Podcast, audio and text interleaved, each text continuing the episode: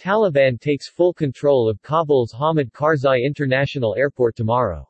The Taliban is conducting negotiations with Turkey and Qatar regarding the technical management of operations at the airport.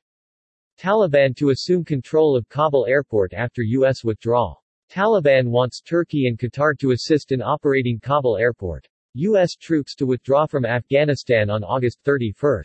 According to the latest reports, the Taliban will assume full control of Kabul's Hamid Karzai International Airport tomorrow, following the complete withdrawal of U.S. troops from Afghanistan on Tuesday, August 31. As has had been reported earlier, the Taliban is conducting negotiations with Turkey and Qatar regarding the technical management of operations at the airport. The sides have not come to an agreement yet.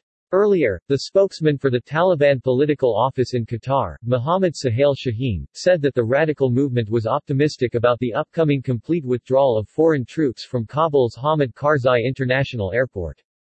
After the U.S. announced the end of its 20-year-long operation in Afghanistan and the beginning of its troop withdrawal, the Taliban launched an offensive against Afghan government forces.